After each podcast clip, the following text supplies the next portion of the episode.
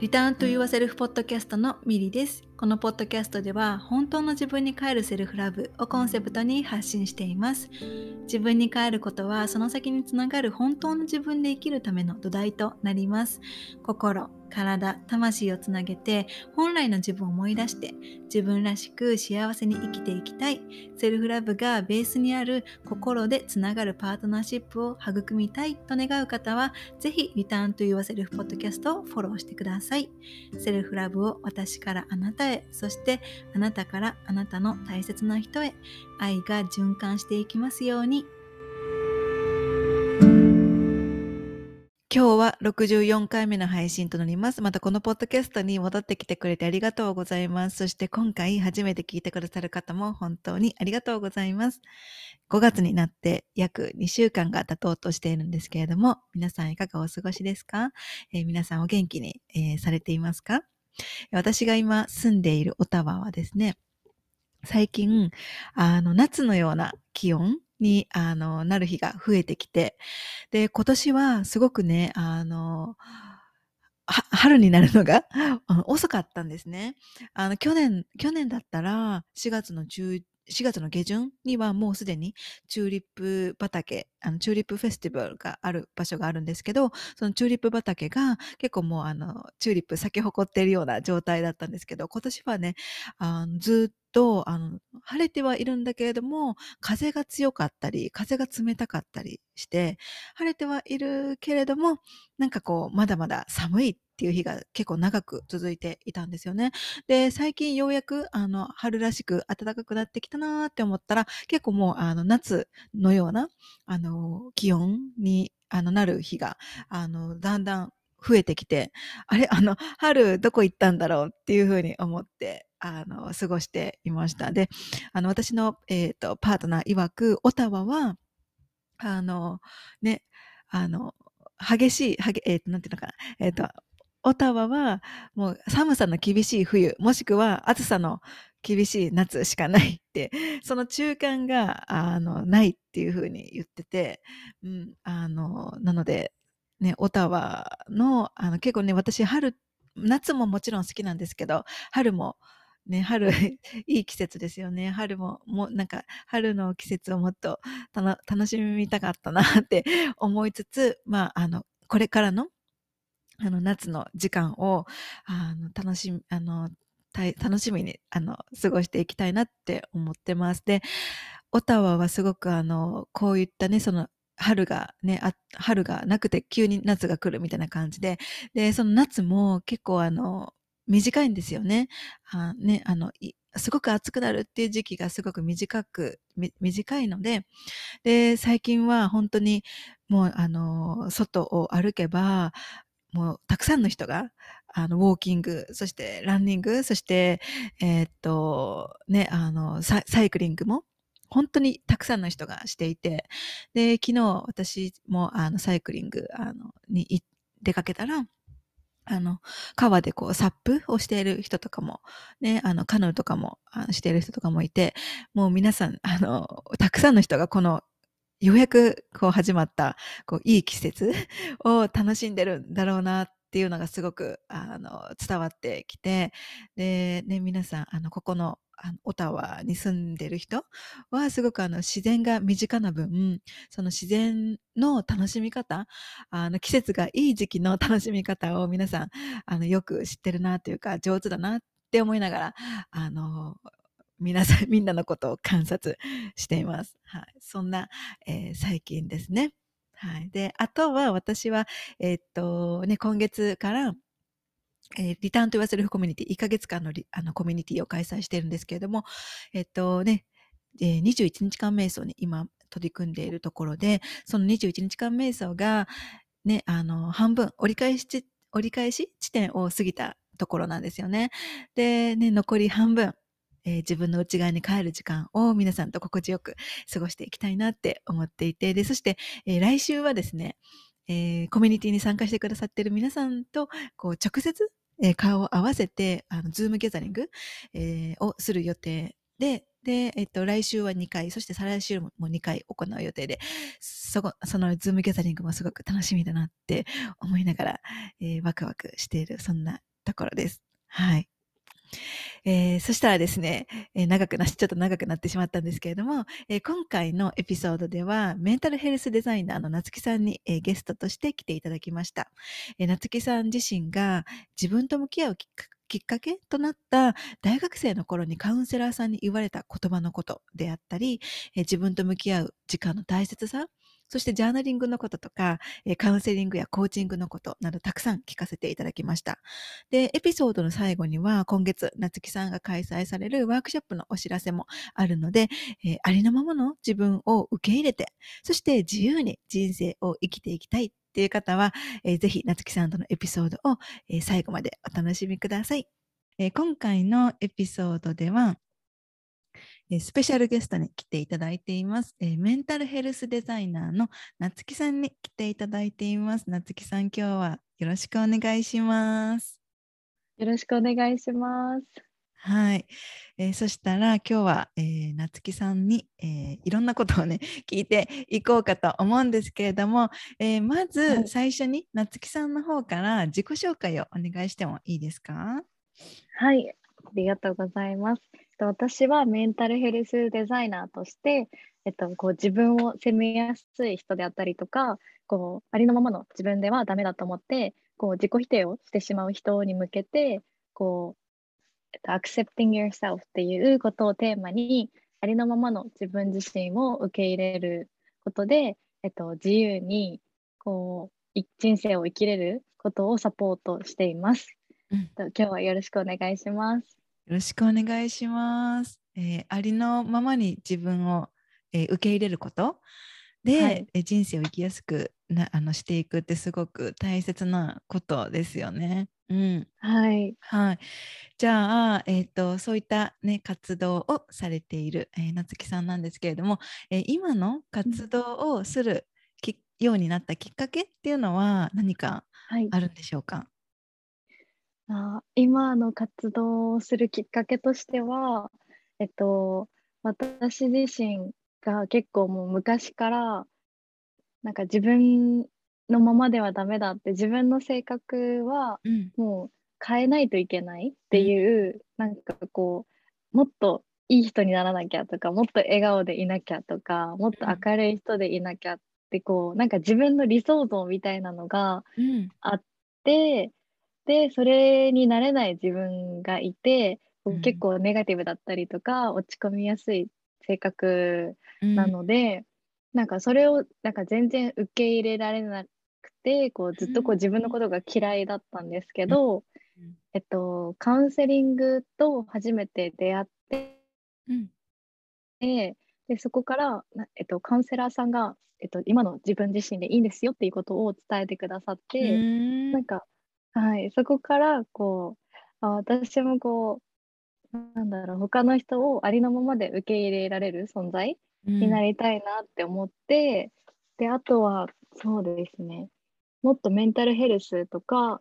カウンセリングとかコーチングとか、自分自身を知るツールをこうもっと身近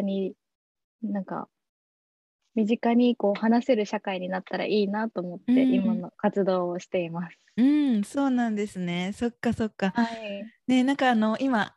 きっかけっていう部分を聞いていて、いくつか質問をしたいなって思ったんですけれども、そのカウンセリングを受けた時っていうのは、なんかそれはどういった場面で受ける機会があったんですか？どうやってカウンセリングしてくれる方を見つけたんですか？初めてカウンセリングを受けた時が、大学1年生の時で、それまではなんかカウンセリングっていうのには少し興味があったんですけど、なんか受けたことはなくて、でも初めて大学で学生相談室っていうところにこう相談しに行ったのがきっかけですね。そうなんですね。そっか、はい、学生相談室っていうところにそういうカウンセリングをしてくれる方も、いらっしゃるっていうことなんですね。はい。そっかそっか。じゃあそこでなんかそうやって初めてそうやってカウンセリングを受けて、でそのさっきこの自分のこう理想の自分になれなくて、自分のことが好きじゃなかったけれども、そのカウンセラーさんにありのままの自分でいいんだよって言われてから、なんか、はい、それを言われてから、でもすぐにね、ありのままの自分でいいんだって思えるまでにすぐに慣れたんですか、はい、それともちょっと時間かかりましたか？もう本当にすごく時間はかかって、うん、なんかこうありのままの自分でいいんですよって言われても、なんかこうそれを分かってるけど、実際にこうどうしたらいいのかわからないっていうのが最初のリアクションでしたね。はい、そうですよね。で、そのカウンセラーさんはなんかそうやってこういうことをしたらいいよとかっていうのは、なんかアドバイスとか受け取ったんですか？私のカウンセラーさんは、あんまりアドバイスとかはしなくて、なんかカウンセリングの時間は結構自分はなんで例えば比較した時に落ち込むのと、なんで落ち込むんだろうとか、なんかあとは、その一つの出来事に対して自分はどう思ったのかっていうのを、結構なんか整理する時間として、はい。引き出してくれるような。はい、そうです、そうです。そっかそっか。はい。じゃあ、なんか自分でありのままの自分でいいんだよってそれを言われた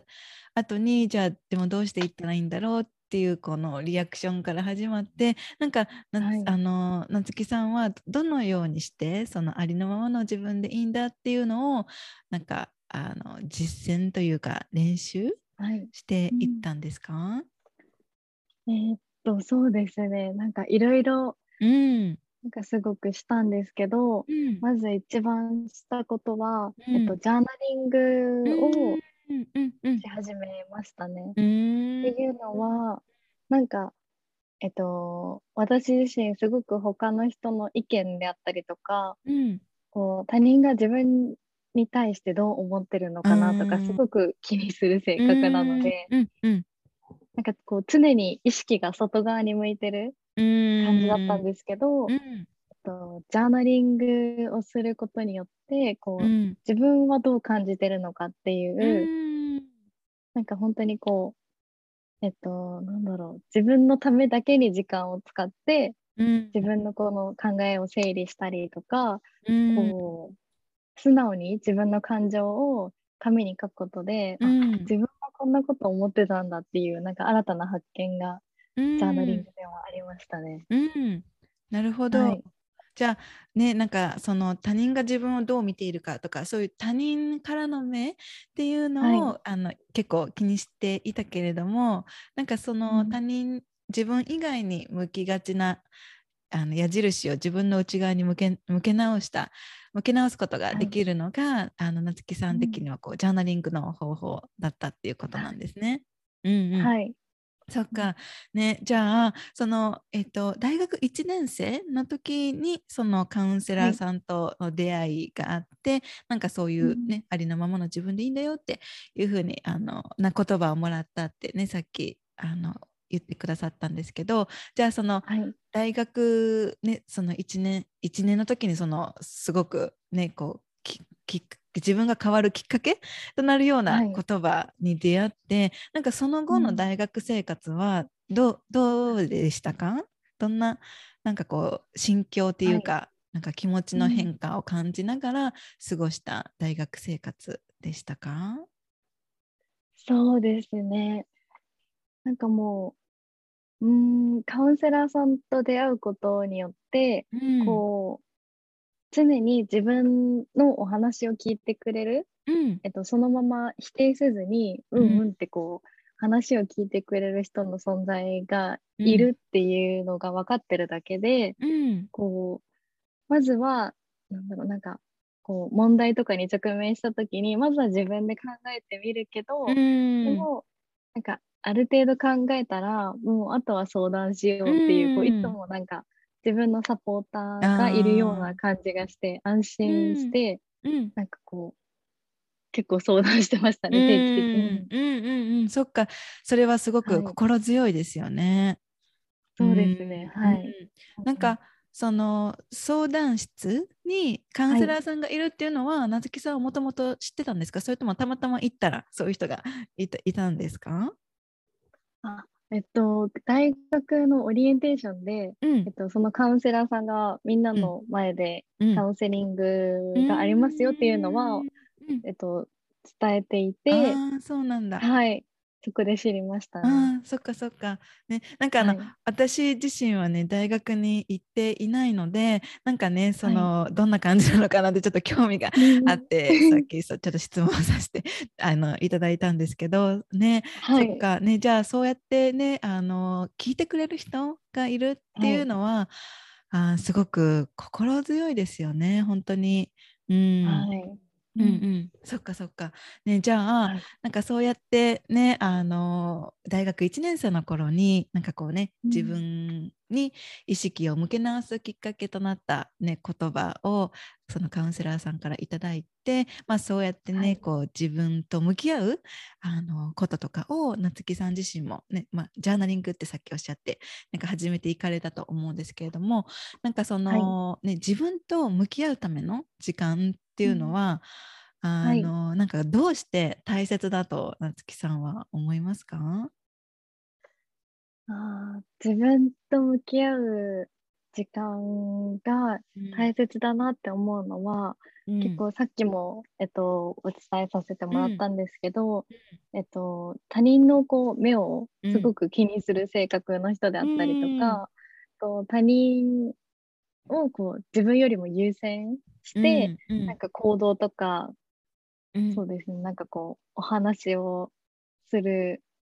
人っていうのは結構なんか自分はどう思ってるんだろうっていうのをこう後にしちゃいがちだと思うんですけど、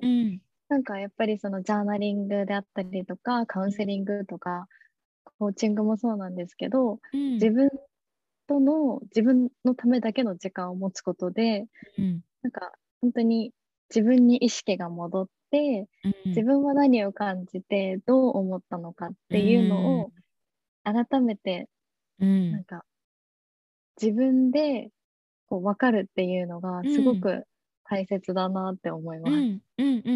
す。そうですよね。なんか、ね、やっぱどうしても普段生活をしていると自分以外に意識が向いてることがほとんどだから、なんかそうやって少しでもこう自分の内側に意識を向け直す時間、作ることってすごく大切だなって、私も今話を聞いてて、そうだなって思いました。ね、じゃあなんかその自分とね向き合うための時間を夏木さんもね、大切にされていらっしゃると思うんですけど、その時間の中にね、今最近の夏木さんは、なんかどんなことを自分と向き合うための時間になんかどんなことをして過ごしていますか？どんなこと、そうですね。なんかさっきもそうなんですけど、ジャーナリングであったりとか、あと月に1回受けてるカウンセリングが特に自分の中ではすごく大切にしている部分ですね。そっかそっか、ね、なんかそのジャーナリングは毎日してるんですか？それともなんか何か自分の内側で気になることがあった時に書いてるんですか？そうですね、何かこうなんかモヤモヤする時とかに、こう自分の思いをバーって紙に書いて、でそこからなんかなんでこんなこと思ったんだろうとか、こう例えばなんかイライラした時には、これについてこうイライラしたって書いて、でこうジャーナリングを見返してみると、あ、こうしてほしかったんだっていう自分のなんかニーズが後から落ち着いた時に見返すと分かるので、すごくそこはなんか自分の考えを整理する時間として大切にしてます。いいですね。ありがとうございます。そっかそっか、ね、じゃあその、ね、自分と向き合うための、ね、時間が大切だっていうふうに分かっていてもなかなか取れない人とかも結構いらっしゃると思うんですよ、うん、でその、はい、ね、このなんていうのかな、こう夏希さんの夏希さんのこうインスタとか見てくださっている方とか、はい、まあ、今これをね聞いてくださっている方の中にももしかしたら学生の方とかもういらっしゃるかもしれないし、はい、まあ、もしくは、まあ、その社会人になって社会人で働かれていたりとか、まあね、育児とかをされている方とかもなかなかねまあ、どんななんていうのかな、立場にの方においてもこう自分と、ね、向き合うための時間が大切だっていうふうに分かっていても、うん、なかなか取れないっていう、はい、取れなかったり、まあ、ついつい他のことに気を取られて自分と向き合うための時間が、うん、なんていうの、優先順位が低くなってしまうっていうことで悩む方も多分結構いらっしゃると思うんですけど、夏希さんが自分と向き合うための時間をなんかこう、うん、意識して取るためになんか工夫してることとかってありますか、はい、もしくはなんかこうなかなか時間が取れないよっていう方とかに、はい、なんかこうアドバイスというか、なんかこう、はい、時間をその自分と向き合うための時間を取るコツ、はい、なんかあったりしますか？そうですね、なんだろう、でもなんか私自身もこう、うん、どんなになんか分かっててもこの自分と向き合う時間が大切って分かってても、うん、本当に時間をこう意識して取ることができなかったりすることもあるので、うん、なんかもう本当になんか隙間時間の時にこう何でもささっと書けるより常になんか、メモ帳とペンは持ってたりとか、はい。で、あとはなんだろう、本当になんかジャーナリングとかって言ってもなんかもう毎日30分とかかけなくてもいいっていうのを自分にこう、なんかこうなんだろう、分かってるというか、そんなこう時間をかけずにやってもいいんだよっていうのを分かってて、なんかもう本当に5分でもパパッとかけるように、はい、で、そうですね、はい、そうですね。はい、ね。ミニさんは何かありますか？私ですか？そうだな。自分と向き合うための時間。なんか私もね、なかなか取れないって言ってこう後回しになってしまうこともあるんですけども、でもね、はい、やっぱりね後回しにすればするほど自分がなんかやっぱブレてしまうっていうか、自分に影響があるっていうのをなんか散々分かったので、はい、なので、はい、もうなんか本当に今はその、はい、去年まで特にこう自分と向き合うための時間が大切って分かっていても後回しにしちゃって、はい、それでなんか後からなんていうのかな、影響がしわ寄せが来るみたいななんか経験したので、だから最近、はい、今年は本当にもう自分と向き合うための時間とか自分の時間っていうのを優先的になるべく作ろうっていうのが私の今年の一つの目標でもあるんですよ。そうだから、はい、最近は本当に仕事をスタートする前に、はい、その自分の時間をとって気持ちを書き出すとかをするようにしているんですよ。でもそのさっき、はい、夏希さんがおっしゃったようにね、じゃあその自分と向き合うための時間をその毎日30分取れない時も取れないですよね、毎日もね、はい、なんか私もそんなこうね30分も1時間もしてるわけじゃなくて、本当にね短い時間で、はい、書いたりとかするように、していますね。そうなんですね。じゃあ、ね、その、はい、自分と向き合うための時間、さっきね私何かね聞こうと思ったんだけど、はい、なんだっけなってちょっと遮っちゃいました。ごめんなさい。大丈夫です。何だったかな、自分と向き合うための時間の話をしていましたよね。はい、ね、自分と向き合うための時間何だったかな、ちょっとプッと忘れちゃったので、思い出したら聞きますね。はい、わかりました。はい、じゃあね、そのジャーナリングっていうのをなつきさんはよく取り組んでらっしゃると思うんですけど、そのジャーナリングっていうのは、そのなんていうかな、おすすめの方法とかなんか、その大学1年生の頃からなんかそうやって自分の気持ちを書き出すとかされてきたっていうふうにおっしゃってるんですけど、でジャーナリングもね、今結構流行りというか、結構いろんな人がしているじゃないですか、でジャーナリングでも本当にいろんなジャーナリングがあるから、なんかね、感謝を書き出すジャーナリングとかもあれば、本当にこう自分の感情を書き出すジャーナリングとか、ね、もやもやした時に書き出すジャーナリングとか、いろんな、ね、ジャーナリングがあると思うんですけど、なんかこうなつきさんはなんかどんなジャーナリングをおすすめしますか？なんか例えばジャーナリングをやってみたいけど、なんかそのなんかどうやってやってみたらいいかわからないし、なんかジャーナリング、が続かないとか、三日坊主になっちゃうとか、なんかそういう方に対して、なんかおすすめの、なんかこんな風に書けばいいよっていう、こう参考になるものとかありますか？なんかおすすめしたいのは、本当さっきミリさんがおっしゃった、なんか感謝したいことのジャーナリングはすごく、私自身なんだろう、こう自分に対してのこの信頼であったりとか、そうなんか自信がなくなった時にすごくなんか自分がやってて助かったなって思うジャーナリングの方法の一つで、なんか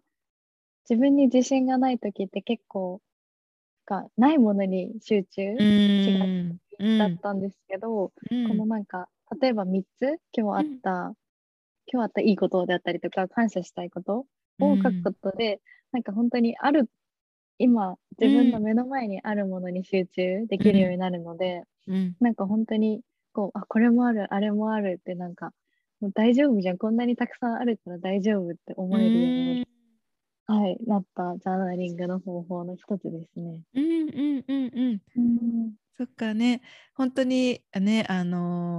さっきおっしゃるように、やっぱこう、ないに意識が向いてしまうと、もうそっちばかりに意識が向いて、もうなんかこう、ね、そのネガティブな方にずるずる引き込まれてしまうような、感じになってしまうことも私もあったんですけど、でもやっぱないに意識が向いていればいくほどそうなってしまうから、やっぱそのあるの方に意識を向け直すだけでも気持ちがね、前向きになったりとか、もう大丈夫じゃんって思えたりね、ますよね。ね、なんかその感謝のジャーナリングっていうのは、なんかすごく私も大切だなって思っていて、でもね、なんかこの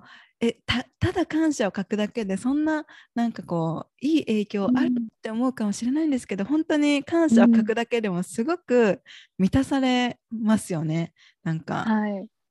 大切なことを思い出すことができるというか、そうですね。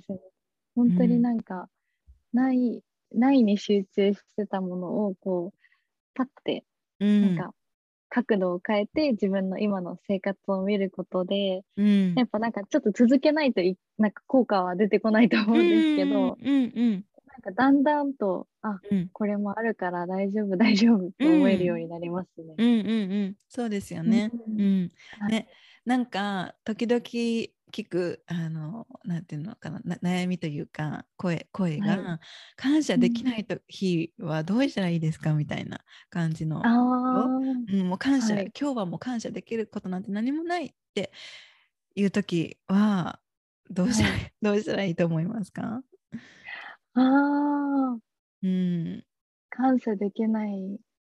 日、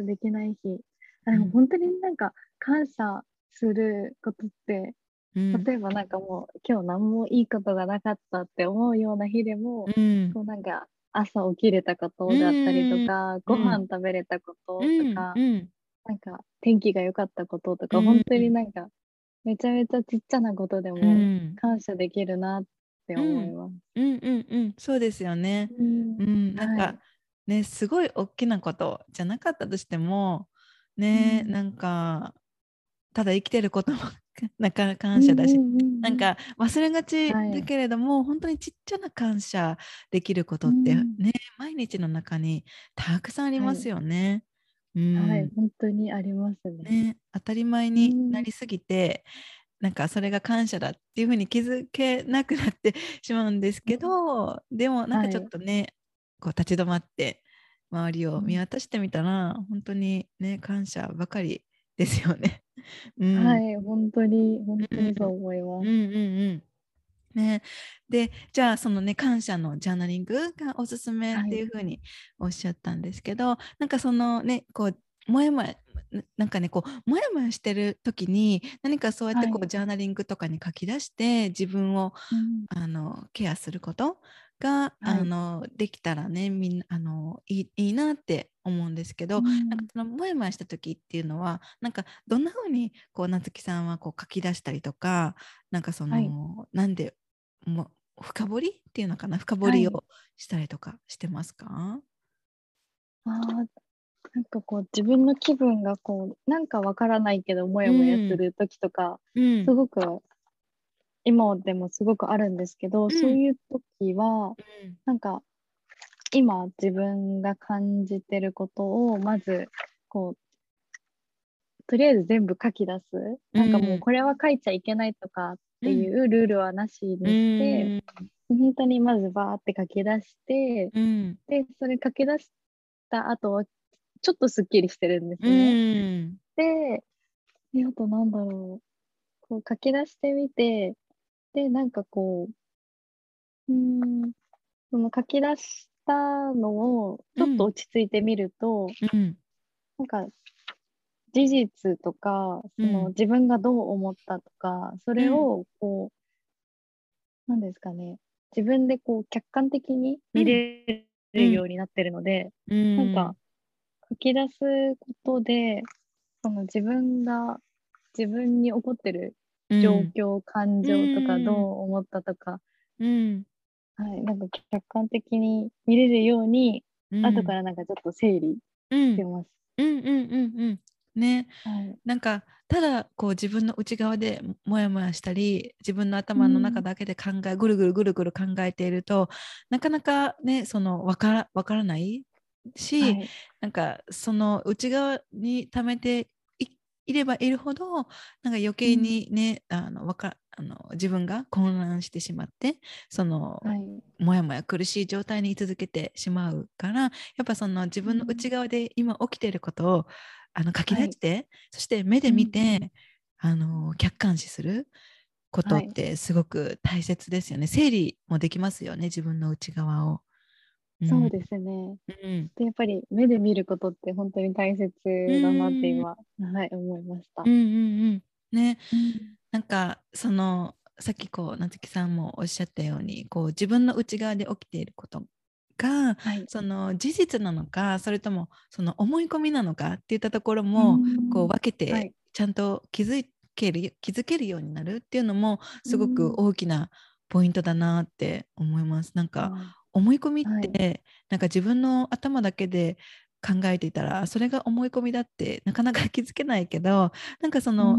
俯瞰その書き出してちょっと眺めてみると、はい、あれこれどうなのかなってちょっとその考える、うん、ことができますよね、うんはい、だからこれが思い込み思い込みから来てるこれは事実じゃないじゃんって、ねはい、気づくことができたらそこでまたね、大きく自分の内側で、うんね、こうそうやってこう変わっていくきっかけになったりとか、はいうん、するのでそうやって書き出して、はいね、自分の内側で起きてることを俯瞰してみる、うん、そういった時間すごく大切だなって今、はい、夏希さんの話を聞きながら改めて思いました、はいうん、本当そうですね、うんうんねね、じゃあその、ね、このさっき一番初めの方でこう、ね、カウンセリングは、ねはい、受けたことはあるよっておっしゃったんですけど、うんそのはい、何回かねコーチングっていうワードも出されていると思うんですけどね、こうコーチングは、はい、受けたこととかはあるんですか？はい、コーチングも、はい、受けたことがあります。うんうんうんうん、コーチングはどういうきっかけで受けたんですか？コーチングは一番初めに受けたのが、それもなんか大学の時で、なんか授業の一環でコーチングがあって、でそこでなんかこう生徒同士でコーチングセッションをこうしてみるみたいな、はい、時間があって、そこでなんか初めてこう傾聴のやり方であったりとか、こう質問の仕方を少しなんか実践してみた時間があります。そうなんですね、はい、そっか、授業の一環でそういったのがあったんですね、はい、なんか、はい、そういうことがなんていうのかな、はい、専門にしている大学とかに行ってたとかではなくて普通にこう授業の一環としてあったんですか？はい、そうですね、選択授業の一つで、なんかキャリアを考えるための、なんか授業だったんですけど、それは、はい。そっかそっか。じゃあ初めてコーチングを受けたのも大学生の時で、はい、カウンセリングも大学生の時で、じゃあ結構いろんなことが、はい、結構大学生の時に経験をして、はい、こう考えるきっかけとか、そして今につながっている部分が結構大学の頃にたくさんあったっていうことですね。そうですね、はい、確かにそうですね。そっか、じゃあなんかその大学以外でもそのコーチングを受けたり、はい、その卒業してから受ける機会あったりしましたか？はい、そうですね、今の、ビジネスコーチ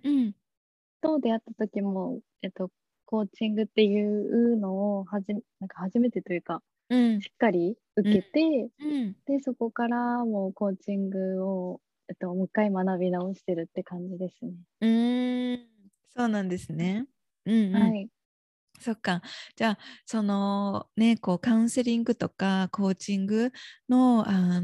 セッションを受けること、そういったね、誰かに話を聞いてもらうこと、とかって、はい、なんかね、結構初めの方とこう重複する部分もあるかもしれないんですけど、なんかそういうカウンセリングとかコーチングを受けてみることって、はい、なんかどうして大切だと思いますか？そうですね、なんかやっぱり一番に思うのは、こう自分の考えを整理できる時間だなっていうのがあって、なんかこう自分の頭の中だけで、こう悩みとか、こう今起こってることについて考えると、やっぱりなんかこうなんかぐるぐる同じ思考の中で考えてるので、なんかもうどうしたらいいのか分からなくなってきて、でもなんかもう行動しないとか、もう考えなくなるとかなってたんですけど、なんかそのカウンセリングとかコーチングを受けて、こう一緒に考えてくれるサポーターがいるっていう存在がこうすごい心強くって、でもやっぱりなんかこの自分の悩みに対してこう考えるのは自分だけど、なんか、第三者のこう意見というか、この客観的に自分自身を見つめてくれる、そういうなんか目線がすごく私にとってはすごく大切だったので、なんかなんだろう、こう改めて自分自身を知る時間とか空間だったなと思います。そっか、そうなんですね。ね、なんか確かにその自分の中だけで考えていたら、どうしても自分が知ってる範囲でしか解決というか、考えることができないけれども、なんかその第三者の視点から見てもらうことで、自分にはない発想というか、自分にはない視点から物事を、考えることができたりとかして、なんかそれがすごくね、誰かに話を聞いてもらうとかカウンセリングやコーチングを受けることのね、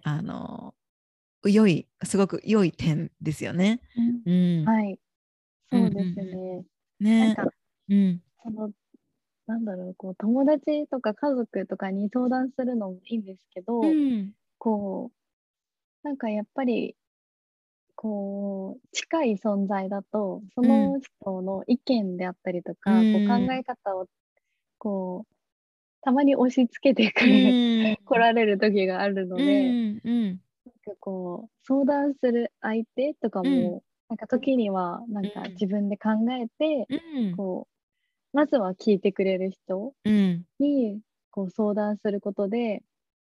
なんか素直に自分の気持ちとか考え方をシェアできるからいいなって思い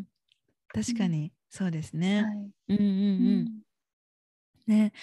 なんかね、その今こうね、そのカウンセリングとかコーチングのセッションをね受けることの大切さっていうのをなんかね、聞かせていただいたんですけど、なんかね私自身、私もねこうコーチングを受けたことがあって、カウンセリングっていうカウンセリングは、ね、受けたことはないんだけれども、なんかまあそのヒーリングセッションとか、なんかそういうことを受けたことはあるんですよ。でその、コーチングってなるとなんていうかな、誰かにねこう話を聞いてもらうというか、誰かの助けを借りるっていうのがなかなかね、私最初自分に許可できなかったんですね。なんかそう自分でなんとかできるみたいな感じで、自分で悩んでることは知っていて、自分ではなんかどうしようもないところまで来ているっていうのは分かっているのに、でもそれでも頑なになんか自分でできるみたいな、大丈夫みたいな、でなかなか誰かに頼るコーチングを受けたりとか、誰か自分よりもなんかその先に行ってる人というか、自分よりも進んでいる人に話を聞いてもらうっていうのが、なかなか私はできなかったんですよね。でもやっぱりその、なつきさんがおっしゃるように、自分だけで考えていたら自分の分かる範囲でしか、その同じところでぐるぐるしてしまうから、なんかねこう誰かの助けを借りることによってその自分の中だけで同じところをぐるぐるしているところから、なんかその先に進めるっていうことが私自身も実感したことがあって、なんかそうやってこうカウンセリングとか、コーチングとか、なんかそうやってこう誰かに話を聞いてもらう、でそれはね、なんかこうすごく身近な人っていうよりも、なんかねそれをこう専門にしてる人とか、に聞いてもらうとすごく、それはすごく大切、そういった時間を、持つことはすごく大切だなって私も思っています。でも確かにありますよね。そのミリさんがおっしゃったように、このなんかこう一歩踏み出してこう人に頼るっていう、そのなんか難しさっていうのは確かになんかありますね。そうなんですよね。なんかねこうね、なんか私だけじゃなくてもなんかねいらっしゃると思うんですよね。なかなか人に頼ることを自分に許可できない。でもなんかね、すごく今私が思うのは、その、誰かに頼ることも一つの自分への愛の示し方だなって思うんですよね。やっぱその誰かに頼れずに同じところでぐるぐる悩み続けていると、自分を苦しめてしまっているようなものを、なんかそこに自分を居続けさせてしまうっていうのは、余計に自分で自分を苦しませてしまうようなものだなって、その私自身の経験を振り返って思うんですよね。でもやっぱり誰かに頼ることを、誰かに話を聞いてもらうことで、なんかこう心が軽くなったり、そうなんだっていうふうに思えたりとか、することによって、なんかこう自分への信頼も深まったりとか、よりありのままの自分を受け入れられるようになったりとかしていくことをなんか体験して、やっぱその誰かに頼るっていうのも一つの自分への愛の示し方だなって今は思うようになりました。うん。ああ、本当そうですね。ね、だからね、なんかこう頼ることが難しいなって感じている方もね、なんか決して頼ることは悪いことではないし、なんかすべてをね、自分で何とかしようって背負い込む必要はないのかなって、思いますね。ね、じゃあね、その私ね、こう今回こう夏希さんにこうお話を聞くにあたってインスタグラムをね、こうパって見てたんですけど、プロフィールのところに、メンタルヘルスやカウンセリングをもっと気軽に人生に取り入れるっていう、こう言葉があったんですよね、なんかそのことについてもう少し詳しく、なんかそこに込めている思いとかをもう少し詳しくお話ししてもらえたらなって思うんですけど。ありがとうございます。これは、なんだろう、私自身のこう経験からになるんですけど、なんかこう昔から気にしすぎる性格であったりとか、こうなんだろう、ずっとこう悩みが尽きなかったんですね。自分のこのなんか引っ込み思案な性格だったりとか、ネガティブな性格がすごく自分でも嫌いで、でなんかあと家族とかにもなんか気にしすぎじゃないとかすごく言われて、なんか本当に自分自身のままではいけないんだっていうのを本当に思ってたんですけど、でもこうなんだろう、改めてこういろんな人に出会ったりとか、そのカウンセラーさんの存在もすごく大きくって、こうなんかありのままでいいんですよって言われた、なんかその言葉の中にはすごくこうまずは自分の素直に思ってること、感じてることを認めていいんですよっていう、なんか意味も入ってるなって思って、自分について、なんかそういうこう人とかカウンセラーさんであったりとかコーチとか、そういうなんだろう、ありのままの自分の感情とか気持ち、思いをまずこう認めてくれる人とか空間がもっと身近にあったらいいなっていうことで、なんかそのメンタルヘルスについて話す時間だったりとか、カウンセリングとかコーチングも自分自身と向き合う時間の一つになると思うので、なんかそれをもっと気軽になんか生活の中に取り入れられたら、もっとこう楽に生きていける人も多くなるんじゃないかなと思って書いてます。ありがとうございます。話してくださって、とても、大切なことですよね。なんかこう自分の気持ちを素直に話すとか、自分の感じてることをありのままに話すっていうことってなかなか結構ないと思うんですよね。なんか、その私自身も20代に入って、そうだな、なんかそのやっぱ感情よりも思考を優先に生きてきたし、結構そういう方って多いと思うんですよね。だからその自分の感情を無視してた、感情っていうことにね、あまり意識を向けたことがなかったんですよね。20代の前半ぐらいまで、だから、そうだからね、その自分の感情をでも無視というか、感情を感じてるのに、その思考ばかりで思考でジャッジをして、なんかこう無理にポジティブにいなきゃいけないとか、こういう自分はダメだから、なんか悲しんじゃいけない、強くいなきゃいけないって、私もなんかずっと自分に言い聞かせてて、なんかその、悲しい自分を、悲しいことを悲しいっていうことができなかったことが、なんか自分をなんか奮い立たせてきたというか、なんかそういうことが多かったので、でもやっぱり今、なんかその私もなんかこう感情を感じること、その自分の感情にありのままでいることって大切ですよって私も言ってるんですけど、なんかそれができるようになったのって本当にここ数年のことで、はいうん、でもなんかね、私自身もそうだったし、やっぱこう夏希さんもね、そうやって同じような経験があるからこそ、なんかね、うん、他のね、たくさんなんかそのような感じで、なんか自分の感情を素直に、はい、なんかこう感じれていない思考でジャッジをして抑えているとか、はい、自分の素直な気持ちをなかったことにしているっていう方結構、うん、いらっしゃるんじゃないかなって思うので、それをこうね素直に、うん、出せる場っていうのが、うん、もっと身近にあったらいいですよね、うん、本当にそうですね、うん、ね、うん、なんか決して、うん、それって、うん、なんていうのかな、特別なことじゃなくてすごく大切なことだから、はい、ね、なんかその、うん、夏希さんがおっしゃるように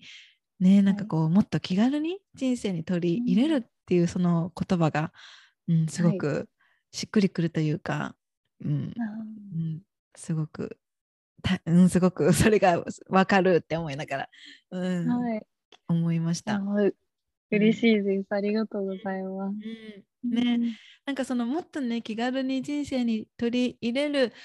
ために、なんかどうだろう、はいなんかどんなことをね、なんかそれこそ、ね、もっと気軽に人生に取り入れられるように、なんかこう夏希さんもね、なんか今の活動をされていらっしゃると思うんですけれども、はいはい、なんか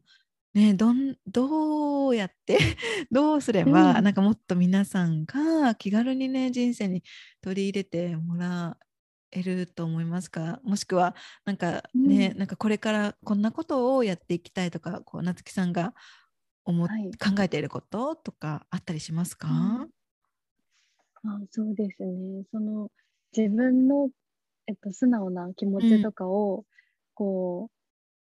うなんか安心してシェアできる場所がまずあったらいいなって思うので、なんかこうワークショップとかこれから開いていきますし、そうですね、なんかその感情とどうやって向き合うかっていうレッスンであったりとか、そういうコミュニティを作って、でこうもっとうまく自分と付き合う方法とかを、こうなんだろう、一緒に考えていける場所をこれから作っていきたいと思ってます。いいですね。とても素敵です。ありがとうございます。ね、なんかそうやってね、安心してこう自分のことを話せる場、っていうのが、はい広まっていったらいいですよね。なんかやっぱねいくら近しい人でもなんかちょっと話せないっていうこととかってあると思うんですよね。なんかちょっとこれを親友にもうちょっと言いにくいなとか、家族にもちょっとこれは言いにくいなっていうこととか、もしくはパートナーにもなんかこれはちょっとなっていうことってもしかしたらあるかもしれないので、なんかね本当にそういうの関係なしにその関係は関係なしになんかその自分を素直に出せる場所、安心して、出せる場所があったらいいですよね。はいそうですね。はい。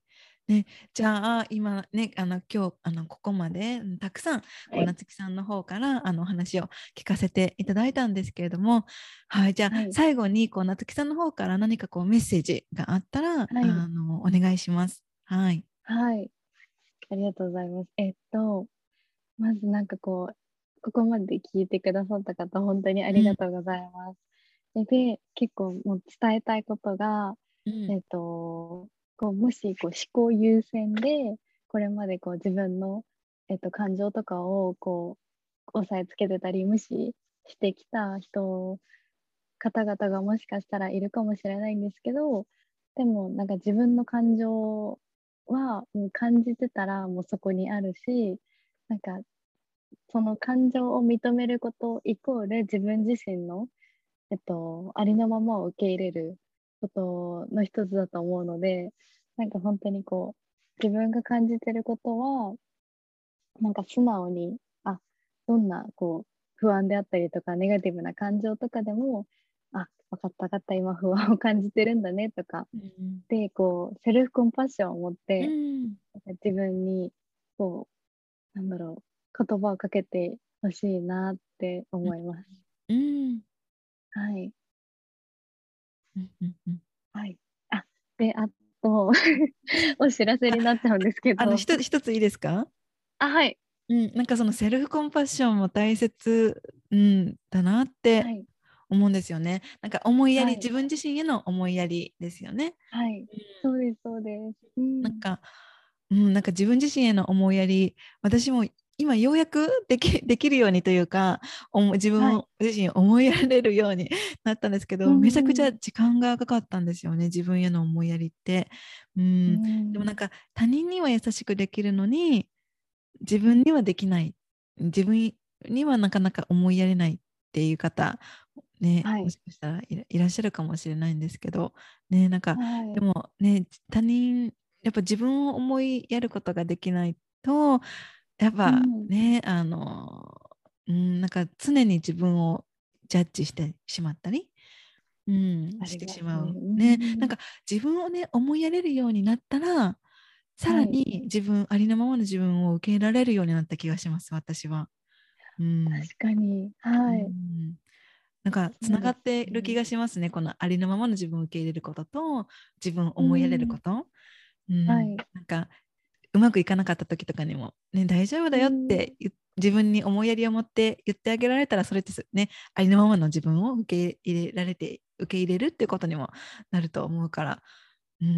思いやりとね、ありのままはつながっているなんて、今ちょっと夏木さんと話しながら思いました、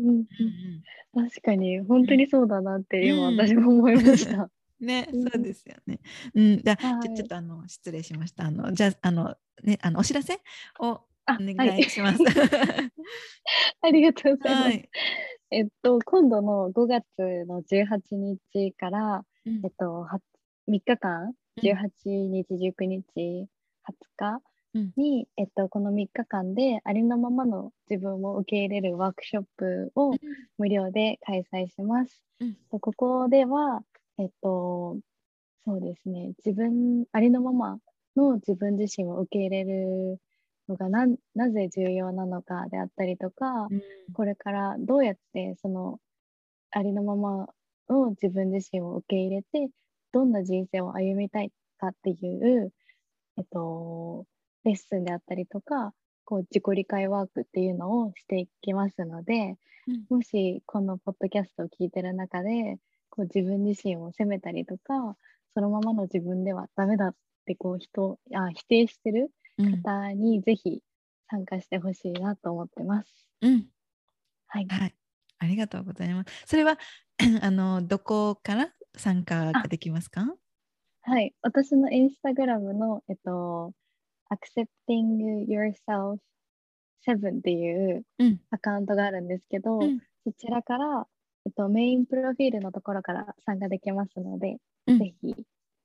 遊びに来てください。わかりました。じゃあそのね、夏木さんの、インスタのアカウントをこのエピソードの概要欄に貼っておくので、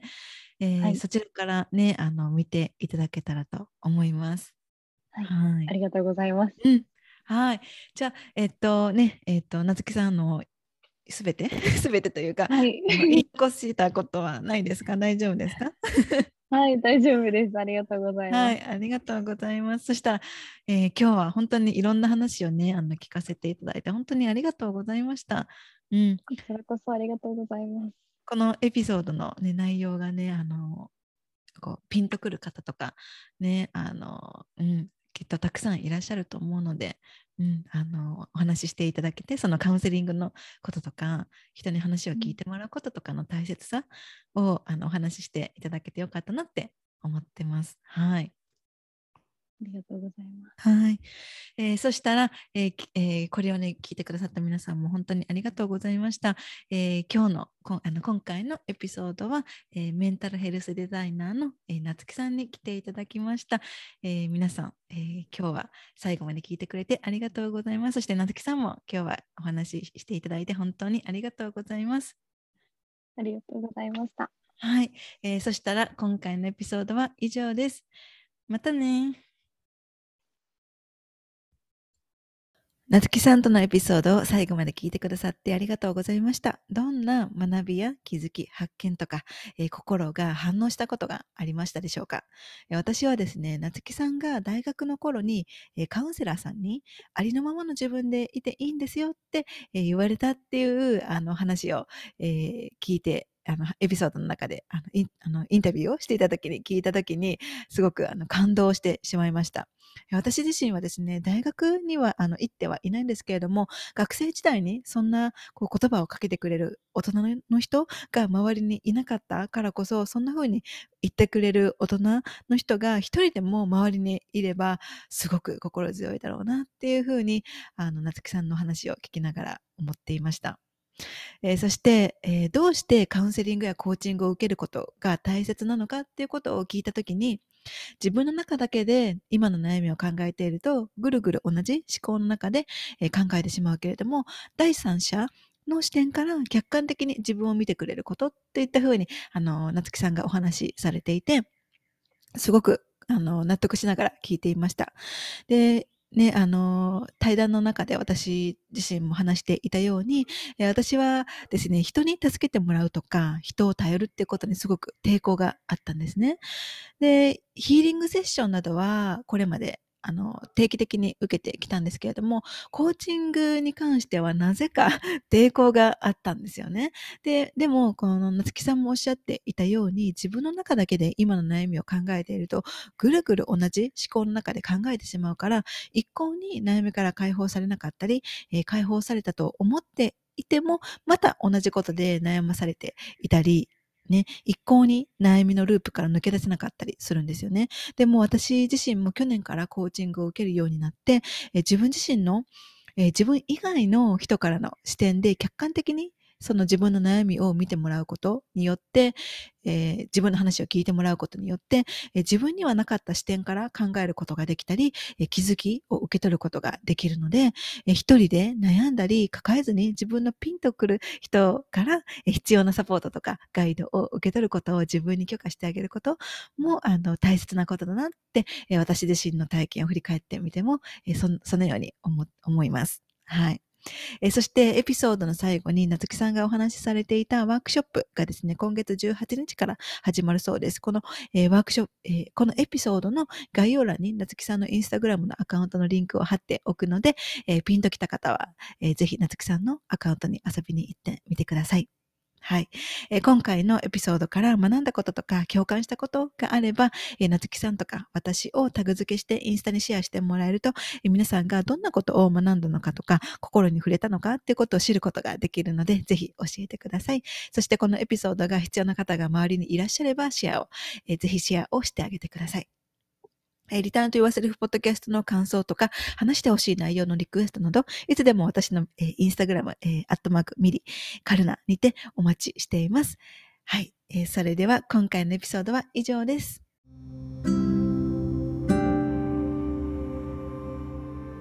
エピソードを最後まで聞いてくださってありがとうございました。私の日々の発信はインスタグラムmili_karunaをフォローしてください。また自分に帰るセルフラブに関してこんな内容を話してほしいなどがあればお気軽にメッセージいただけると嬉しいです。そしてセルフラブのことやこのポッドキャストのエピソードが必要な方が周りにいらっしゃればぜひシェアをしてあげてください。これを聞いてくださった皆様が今どこにいて何をしていても今この瞬間が幸せでありますように。それではまた次回の配信でお会いしましょう。またね。